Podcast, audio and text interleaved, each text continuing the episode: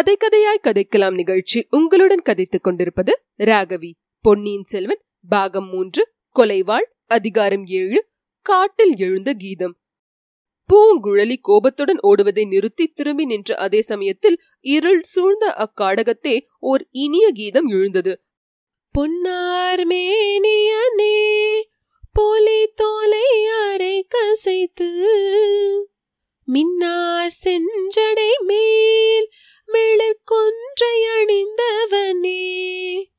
அந்த குரல் சேந்தன் அமுதனுடைய குரல் என்பதை பூங்குழலி உடனே அறிந்து கொண்டாள். கலகலவென்று சிரித்தாள். காலடி சத்தம் வந்த திசை வேறு என்பதை கூட அச்சமயம் அவள் மறந்து போனாள். ஹத்தான் நீதானா? ஆமாம் பூங்குழலி. எங்கே இருக்கிறாய்? இப்படி வா. இதோ வந்துவிட்டேன் என்று சொல்லிக்கொண்டே சேந்தன் அமுதன் அவள் முன்னால் வந்தான். நன்றாய் என்னை பயமுறுத்தி விட்டாய். எதற்காக இப்படி என்னை தொடர்ந்து வந்தாய்? பூங்குழலி உன்னை பார்ப்பதற்காகவும் உன் இனிய கானத்தை கேட்பதற்காகவும் தஞ்சையிலிருந்து பல நாள் பிரயாணம் செய்து வந்தேன். இங்கே வந்த பிறகும் உன்னை காணாமல் இத்தனை நாள் காத்து கொண்டிருந்தேன். தற்செயலாக உன்னை பார்த்துவிட்டு தொடர்ந்து ஓடி வந்தேன். ஏன் அப்படி ஓடினாய்? எங்கே ஒரு கீதம் பாடு கேட்கலாம். பாடுவதற்கு நல்ல இடம். அதைவிட நல்ல சந்தர்ப்பம். நீ பாடாவிட்டால் நானே இன்னொரு பாட்டு பாடுகிறேன். இந்த காட்டில் தூங்கிக் கொண்டிருக்கும் மிருகங்களையெல்லாம் விழுத்தெழுந்து ஓட செய்கிறேன் பார். பித்தா பிறை சூடி பெருமானே அருளாளா. போதுமத்தான் கொஞ்சம் பாட்டை நிறுத்து. அப்படியானால் நீ பாடுகிறாயா? இவ்விதம் இறைந்து கேட்டுவிட்டு சேந்தன் அமுதன் உடனே மெல்லிய குரலில் பூங்குழலி உன்னை தொடர்ந்து இன்னொருவன் வந்து கொண்டிருந்தான். உனக்கு எச்சரிக்கை செய்வதற்காகவே சத்தம் போட்டு பாடினேன். அவனுக்கும் உன் அண்ணன் மனைவிக்கும் இன்று சாயங்காலம் ஏதோ ரகசிய சம்பாஷணை நடந்தது. அவன் யார் என்று உனக்கு தெரியுமா? என்றான். பிறகு மீண்டும் உரத்த குரலில் என்ன சொல்கிறாய்? நீ பாடுகிறாயா? நான் பாடட்டுமா? சிவபெருமான் சுடுகாட்டில் ஆடினார். நீ வெறுங்காட்டில் பாடக்கூடாதா? என்று இறைத்தான். இதோ பாடுகிறேன். கோபித்துக் கொள்ளாதே என்று சொல்லிவிட்டு பூங்குழலி பின்வருமாறு பாடினாள். பறக்கும் என் கிள்ளைகாள் பாடும் என் பூவைகாள் அரக்கண் எனத்தகும் அடிகள் ஆரூரரை மறக்க கில்லாமையும் வளைகள் நில்லாமையும் உறக்கமில்லாமையும் உணர்த்த வல்லீர்களே. இவ்விதம் பாடிவிட்டு மெல்லிய குரலில் அமுதா நான் வந்தது உனக்கு எப்படி தெரியும்? என்று கேட்டாள். பூங்குழலி கலங்கரை விளக்கின் உச்சியிலிருந்து படகு வருவதை பார்த்தேன். நீயாக இருக்கலாம் என்று உத்தேசமாக எண்ணி இங்கே உன்னை தேடி வந்தேன். அதே சமயத்தில் பழுவூர் ஆட்கள் சிலரும் இந்த பக்கம் வந்தார்கள். படகில் உன்னை காணவில்லை. ஆனால் என் நண்பன் வல்லவரையனையும் இளவரசனையும் பார்த்தேன். வல்லவரையனிடம் பழுவூர் ஆட்கள் வருவது பற்றி கூறினேன். பிறகு இளவரசரை நாங்கள் இருவருமாக தூக்கி கொண்டு போய் மறைந்த மண்டபத்தில் சேர்த்தோம். ஐயோ என்ன தவறு செய்து விட்டீர்கள்? படகு என்ன ஆயிற்று? படகை யாராவது பார்த்தால் சந்தேகம் ஏற்படும் என்று ஓடை நீரில் கவிழ்த்து விட்டோம். ஏன் பூங்குழலி? பாட்டை ஏன் நிறுத்திவிட்டாய்? மிச்சத்தையும் பாடு. என்று பிற்பகுதியை உரத்த குரலில் கூறினான் சேந்தன் அமுதன். மறந்து விட்டது அமுதா இந்த கோடிக்கரை குழகரை பற்றி ஒரு பாடல் உண்டே. உனக்கு அது நினைவிருக்கிறதா? நினைவிருந்தால் பாடு.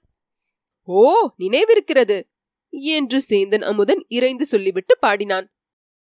அடிதாய் கடற்காற்று வந்தெற்ற கரை மேல் குடிதானயலே இருந்தார் குற்றமாமோ? கொடியேன் கண்கள் கண்டன கோடி கொழகீர் அடிக்கீழ் உமக்கார் துணையாக இருந்தீரே.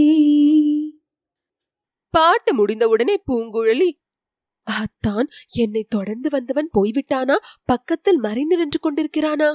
என்று மெல்லிய குரலில் கேட்டாள். நாம் இங்கே நின்ற பிறகு காலடி சத்தம் கேட்கவில்லை. அவன் இங்கேதான் பக்கத்தில் எங்கேயும் மறைந்து நிற்க வேண்டும். அவன் யார் என்று உனக்கு தெரியுமா? பூங்குழலி இறைந்து தெரியாமல் என்ன நன்றாய் தெரியும். கோடிக்கரை ஆந்தைகளை பற்றி சுந்தரர் பாடியிருப்பதுதானே? இதோ கேள். காடேன் மிகவால் இது காரிகை அஞ்ச. கோடி பொந்தில் ஆந்தைகள் குகை குழற. வேடி தொண்டர் சாலுதீயர் சழக்கர். கோடி குழகாவிடங்கோயில்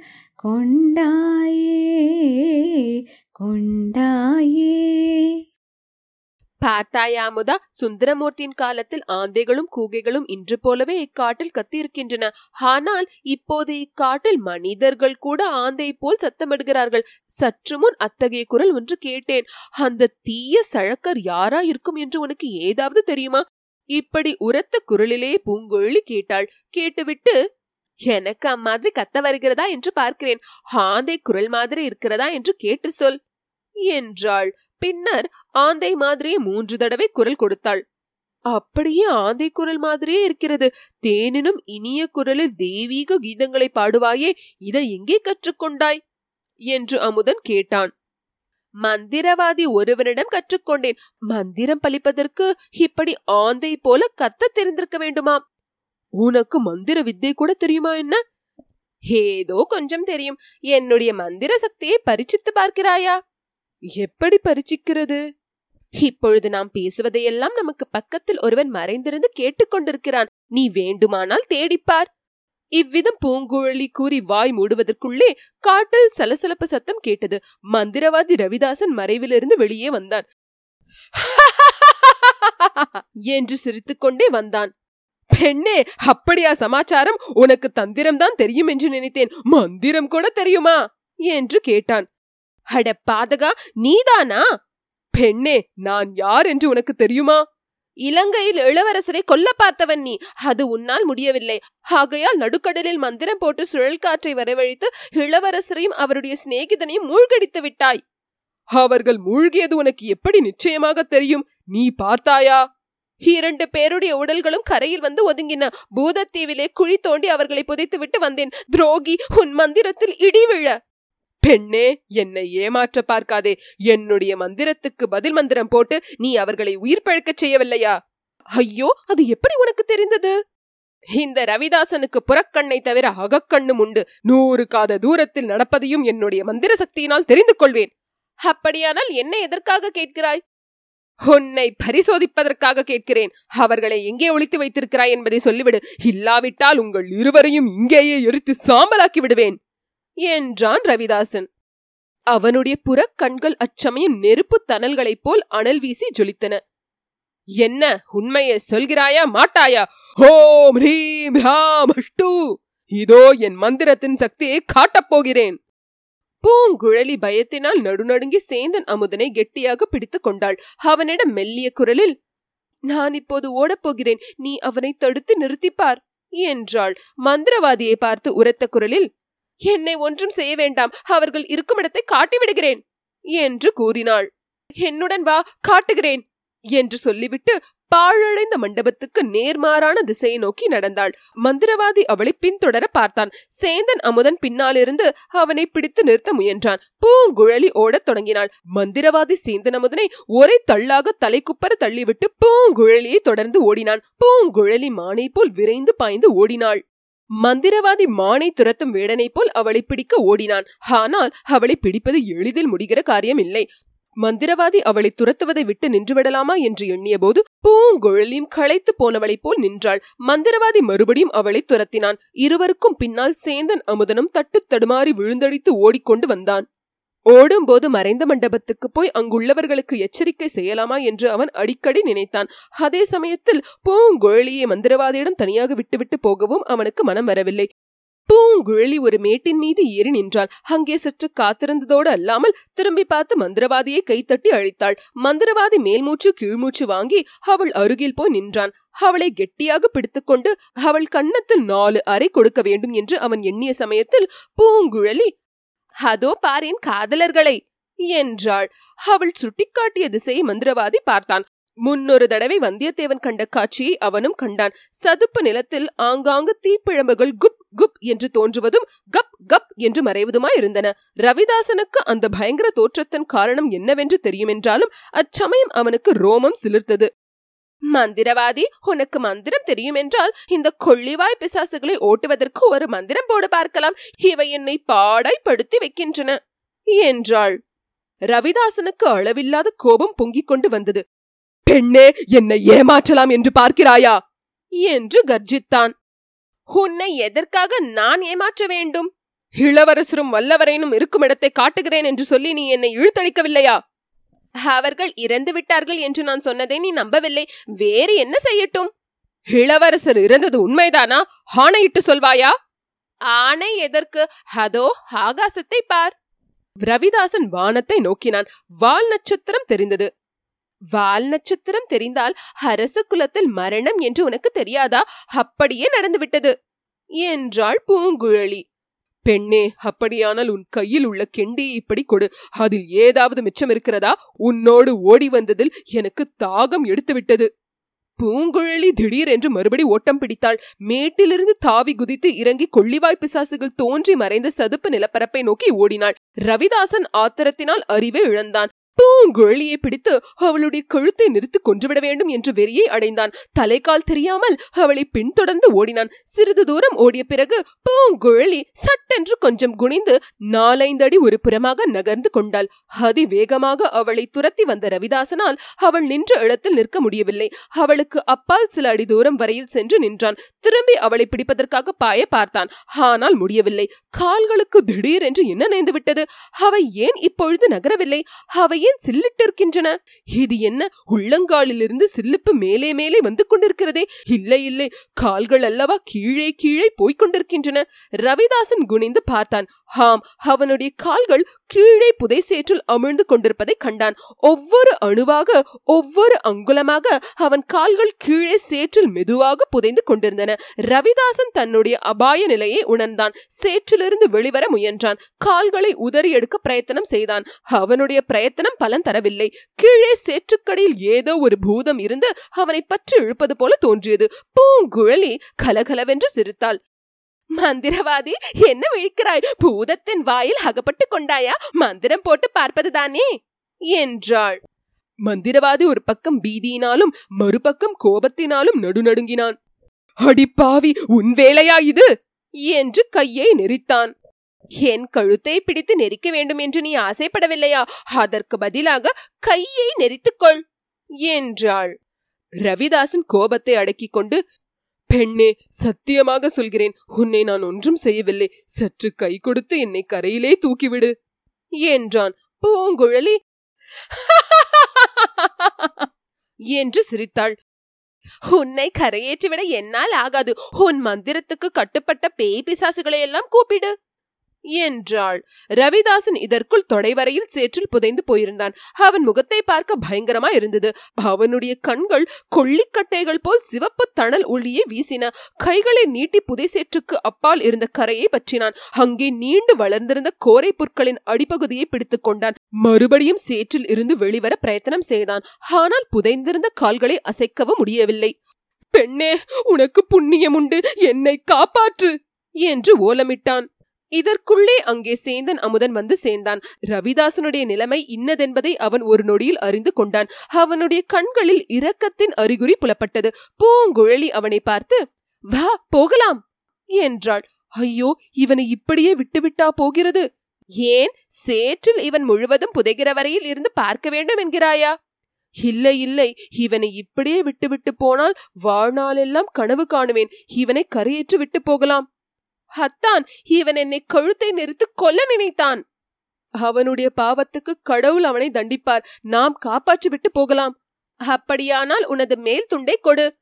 என்றாள் பூங்குழலி. அமுதன் தன் மேல் துண்டை கொடுத்தான். அதன் ஒரு முனையை புதைசேற்று குழிக்கு அருகில் இருந்த ஒரு புதரின் அடிப்பகுதியில் பூங்குழலி கட்டினாள். இன்னொரு முனையை ரவிதாசனிடம் கொடுத்தாள். மந்திரவாதி இதோ பார் இந்த துண்டின் முனையை பிடித்துக் கொண்டிரு. அதிகம் பலம் கொண்டு இழுத்தால் புதர் வேரோடு வந்துவிடும். ஆகையால் மெல்ல பிடித்துக் கொண்டிரு. நீயாக கரையேற முயலாதே. பொழுது விடிந்ததும் யாராவது இந்த பக்கம் வருவார்கள். அவர்கள் உன்னை கரையேற்றுவார்கள். என்றாள். ஐயோ இரவெல்லாம் இப்படியே கழிக்க வேண்டுமா? என்னால் முடியாது. அதை காட்டிலும் என்னை கொன்றுவிட்டு போய்விடு. பூங்குழலி அவன் கூக்குரலை பொருட்படுத்தவில்லை. சேந்தன் அமுதனை கையை பிடித்து இழுத்துக்கொண்டு வந்த வழியே திரும்ப ஓடத் தொடங்கினாள். அவர்கள் மேட்டின் மேல் ஏறி அப்பால் காட்டில் இறங்கும் வரையில் மந்திரவாதியின் ஓலக்குரல் கேட்டுக்கொண்டிருந்தது அந்த குரல் மறைந்த பிறகு அத்தான் நல்ல சமயத்தில் வந்து சேர்ந்தாய். நீ எப்படி இங்கு வந்தாய்? எதற்காக? என்று பூங்குழலி கேட்டாள். பாதாள சிறை அனுபவத்துக்கு பிறகு தஞ்சாவூரில் இருக்க எனக்கு பிடிக்கவில்லை. அடிக்கடி பழுவூர் வீரர்களும் ஒற்றர்களும் வந்து தொல்லை கொடுக்க தொடங்கினார்கள். ஆகையால் பழைய அறைக்கு போனேன். குந்தவை தேவி என்னை இவ்விடம் அனுப்பினார். இளவரசருக்கு அபாயம் அதிகமாயிருப்பதாகவும் ஆகையால் அவரை நாகைப்பட்டினம் சூடாமணி விஹாரத்தில் கொண்டு சேர்த்து விட்டு வரும்படியும் வந்தியத்தேவனிடம் சொல்லும்படி கூறினார். எனக்கும் உன்னை பார்த்து உன் பாட்டை கேட்க வேண்டும் என்றும் ஆசையா இருந்தது பாட்டு கேட்பதற்கு நல்ல சமயம் பார்த்தாய். இளைய பிராட்டு கூறியது உண்மைதான். இளவரசருக்கு ஏற்பட்டிருக்கும் கண்டங்கள் இப்படி அப்படி அல்ல. பகைவர்களின் சூழ்ச்சிகளோடு குளிர்காய்ச்சல் வந்துவிட்டது. ஆமாம் நானும் தான் பார்த்தேன். நாங்கள் இரண்டு பேருமாக அவரை தூக்கி கொண்டு போய் மறைந்த மண்டபத்தில் சேர்த்தோம். அதற்கு ரொம்ப கஷ்டப்பட்டு போனோம். பூங்குழலி நாகைப்பட்டினம் சூடாமணி விஹாரத்து புத்த பிக்ஷுக்கள் வைத்திய சாஸ்திரம் நன்கு அறிந்தவர்கள் இளவரசரை குணப்படுத்தி விடுவார்கள். நாகைப்பட்டினத்துக்கு எப்படி கொண்டு போய் சேர்ப்பது? கால்வாய் வழியாகத்தான். கால்வாய் வழியாக எப்படி போவது? படகை தொலைத்து விட்டீர்களே. படகு தண்ணீரில் மூழ்கித்தானே இருக்கிறது திரும்பி எடுத்து விட்டால் போகிறது. அப்படியானால் இன்று ராத்திரியே கிளம்பிவிட வேண்டியதுதான். அந்த சிறிய படகில் நாம் எல்லோரும் போக முடியாதே. வேண்டியதில்லை பூங்கொழி அதெல்லாம் நாங்கள் பேசி முடிவு செய்துவிட்டோம். வல்லவரையன் இங்கிருந்து நேரே பழைய அறைக்கு போவான். நானும் நீயும் இளவரசரை படகில் ஏற்றி நாகைப்பட்டினம் கொண்டு போய் சேர்க்க வேண்டியது.